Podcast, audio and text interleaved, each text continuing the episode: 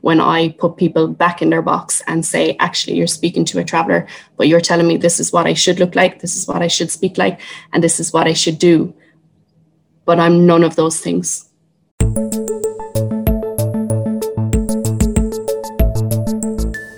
Hello, my name is Kel, and you are listening to the Wild Ones mini podcast series.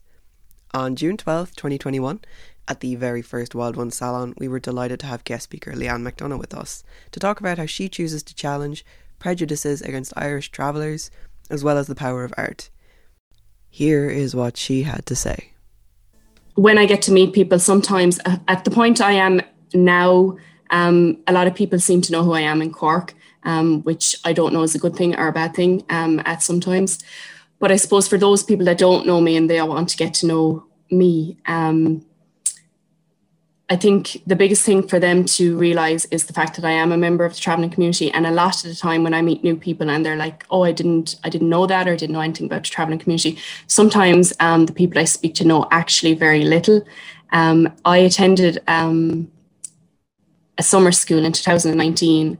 Um, it was an amazing summer school. Some of you might know it um, with Create Ireland. And the group of people that were present were just fantastic. Similar to this, very diverse, very individual people, very strong minded, open minded. Um, and we had an amazing week. Um, and that's one of the reasons why I love actually coming to Speak Think Do events because they were very, very similar to that type of week that we had. But I suppose by the end of the week, I was absolutely exhausted because people had asked me so many personal questions that I was literally drained, um, but in a good way because I knew I was making friendships and connections with all these new and amazing people. And I knew their questions were coming from a really good place. Um, and I always see that as being a very good thing. Um, so I suppose it's really strange for me to just kind of come here and just start talking about this is me, but I suppose this is what I'm about to do. Um, as a young girl, um, I remember being in school. I had a very, very positive experience of school. Um, and when I was about 16, so leaving cert here, and I was considering, am I going to progress with college or not? I can remember feeling very conscious about who I was and where I came from and the position I held within wider Irish society. And I was quite um, aware of how travellers were viewed in general. Um, and at that point in time, there was no kind of um, expectation of me from my family to progress with my education because traditionally it wasn't something that we would have done. Um, and quite often, when I say that, I need to point out um, the reason that might be so. Now, it's not the complete reason, but the reason behind that is very, very complex. Um, my parents and a lot of parents that I know of in and around Cork City here. So I interviewed a number of parents a couple of years ago about their experience of the Irish education system in Ireland. And I'm talking about 50 year olds, um, 50 plus 55. So their experiences, we're talking 20, well, not 20, 30, 40 years ago. So it's not that long ago. And their experience of the education system is absolutely horrendous, diabolical. Being separated in a classroom, being separated in a schoolyard, being washed down at the schoolyard before they were allowed to enter, um, been beaten, bullied by both staff and students. Um, so when I explain that to a lot of people, that sometimes it's not an expectation for their kids to go to school, that's their experience of the system. So what they're not going to push to keep their kids in it if their kids are rebelling against it also. And quite often kids actually do rebel against the system. So a lot of um, traveller kids unfortunately would leave in second level.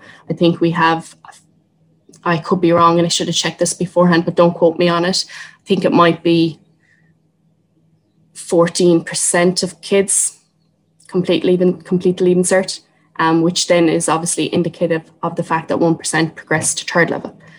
Um, so then back to me being 15, 16 year old, this was where I was at. This is where my headspace was. But at the same time, I knew I was the type of person that didn't like to be idle. Um, I was quite rebellious as a young girl, quite wild, um, quite outspoken, quite stubborn, um, but also quite determined. And I suppose when my teachers kind of spoke to me and to my potential and said I had a passion and an ability within the art room to not waste it, that really stayed with me. And I, I wondered about what were the possibilities um, that were out there waiting for me. And I began to think about it, and I ended up going to Crawford College of Art and Design with the initial intention of going for one week to see what it was like. Um, and I told people and my teachers, I'm just going to try it out. Um, but thankfully, it was amazing. It was absolutely one of the best experiences I've ever had. And if, if you've never experienced art college or an art course, um, I'm 100% behind it. Anything creative is only good for your soul. Get out there, put your hand in something, and go for it. Um, because I never looked back. That that week turned into a, a, year, ended up being three years, and I could have left, but I continued to do a fourth. And then after the fourth, I decided to do a fifth year and ended up becoming a teacher. Um, and I suppose during my time in college, I began working for a lady within the college, within the access, when in the access office in the college. And what she had asked me to do was go back into secondary schools and speak to other young traveller girls and boys and try and sow some seeds for them and try and get them to open up their eyes to the potential of continuing with their education. And from that, um, it kind of went from there. And I, I really saw the value in education and the value of kind of spreading that to others and saying, if you want it, it's there, it's out there for you. Um, but I suppose a lot of these kids would have lots of barriers um, in comparison to the fact that I didn't. I had a very, very positive experience in school, and all my teachers were always very encouraging, which is why my journey to date has been so successful. But I suppose by working as a teacher and being back in a lot of schools, I worked in lots of schools in Cork City and County and across Ireland. In one given year, I, I, I think I hit a record of six, 16 schools in a year. Um, so I've been in staff rooms and I've seen what it's like for traveller students. As I said in the start, not everybody knew who I was. Unfortunately, now all the schools know who I am. So I've been able to sit in staff rooms and people not realize that I'm a traveller. And I've had conversations that I've had to shut down um, because they weren't so nice or so positive. Um, I've had confrontations between teachers about travellers in school without them realizing who I was.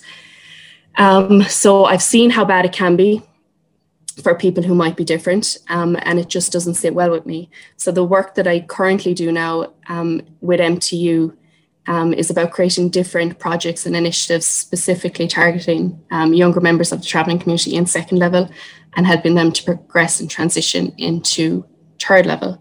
Um, and that's the educational side of things I do. I suppose other than that, um, I do create my own artwork. And in the early days, I was kind of very conscious that I didn't want to be seen just solely as the traveler artist, um, just in the same way that we wouldn't describe, let's just say, somebody who might be black, the black artist, or somebody that might be gay, the gay artist, and so on, whatever. Um, so I was really conscious about that. And I suppose the work that I did create from the very beginning was always about me and my experiences of who I was. And that just ultimately happened to be a traveler. Um, but I suppose one body of work where I was really conscious about the fact that this had to be about a traveller issue was um, my second solo body or my second solo exhibition. And that body of work was titled Accommodate versus Assimilate. And that came after the tragedy of Carrickmines. And I, for those of you that might not know what that is, um, Carrickmines is a place in Dublin where um, 10 members of one family lost their lives due to a fire. Um, it was a temporary accommodation. They weren't supposed to be there, but they were actually living there for a number of years. Um, and it was being overseen by the council, but yet there was no running water on site. So during the time of that fire, there was no water to even attempt to put it out. Um, but that's one thing. What happened after that is what really pissed me off. And when those families went to be buried um, back to their local hometowns, the towns shut down, absolutely shut down. Nobody was welcome in those towns. Um, so that inspired me to create a body of work around accommodation and the wider issues around accommodation within the community, because unfortunately, a lot of people from outside of the community don't actually understand that there is a separate budget for traveller accommodation here in Ireland. There's reasons for that, and it's written into law. Um, and for those that are willing to actually seek out why, it's written into law. Um, so I'd done that in the hope that I'd raise some more awareness, but unfortunately, I don't think much has changed in the last number of years. That exhibition went out in 2017. Not much has changed at all. Um, accommodation budgets. So there, let's say, for example, um, and this is old information. So in 2017, 70% of the budget went unspent, not even drawn down um, in, in, the previous year to my research. um, something like 400,000 wasn't even drawn down. When we all know, if you're from Cork, there's a site here in Cork that's absolutely overcrowded, and the people within that are crying out for help and support with years, but yet they're just being shut down at every every every obstacle has been put in front of them. I have been into that site, guys. You would not want to live there. You would not want to live there. Traveler or no traveler, you just would not want to live there. Um, so yeah, that's it. Other than that, then I suppose I I do make artwork. That was the first one that was really kind of a political statement. Um, other body of works are really themes that do kind of string through um, the wider tradition of the community. But any team that I do touch on, I see it as a wider universal team because I personally think no matter who we are, where we come from, or what community we're connected to, all teams are universal. Like at the end of the day, how many of us here on this call might be a mother or a sister or a friend. Um, like a lot of my work is about relationships and how we treat other people or how we see other people.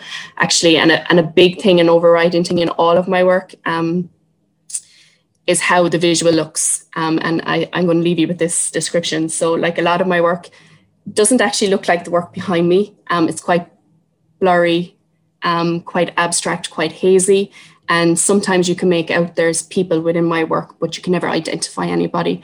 And the reason I do that um, is because I don't believe that we can make assumptions about people. I believe that you have to ask a person questions over and over and over again before you get to know that person. You need to peel away at that person before you truly know who they are. So I like to present my work in a way where people have to ask questions about what's going on here, what's happening here, who is that? Is that a guy? Is that a girl? What's going on? Um, are they of color? Are they not? Where they live in? What type of home do they live? You like you have to really ask questions about what's going on before you can come to any kind of a conclusion. Which brings it back to the fact that I have more often than not been associated with a stereotype my entire life um, which I don't live up to and which I've obviously smashed so many times in so many rooms when I put people back in their box and say, actually, you're speaking to a traveler, but you're telling me this is what I should look like, this is what I should speak like, and this is what I should do. But I'm none of those things. Um, so, yeah, sorry. I hope it feels like that might have been more than eight minutes, but there you go.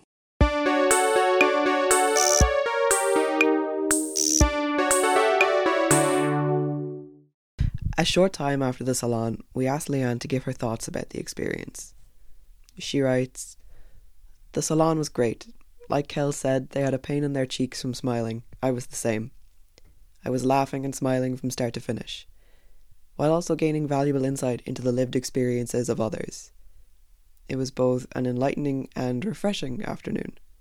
Thank you so much for listening to this episode of the Wild Ones mini podcast series.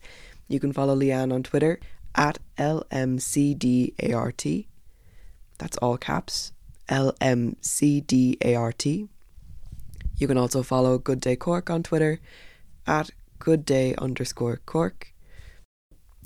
You can follow Think Speak Do on Twitter at Think Speak Do One. Thank you to our sponsors LCDC and the Department of Rural and Community Development. A huge thank you as well to Harry Menton for composing the music you have heard throughout this episode, as well as sound editing and mixing. You can find more of his work on Spotify.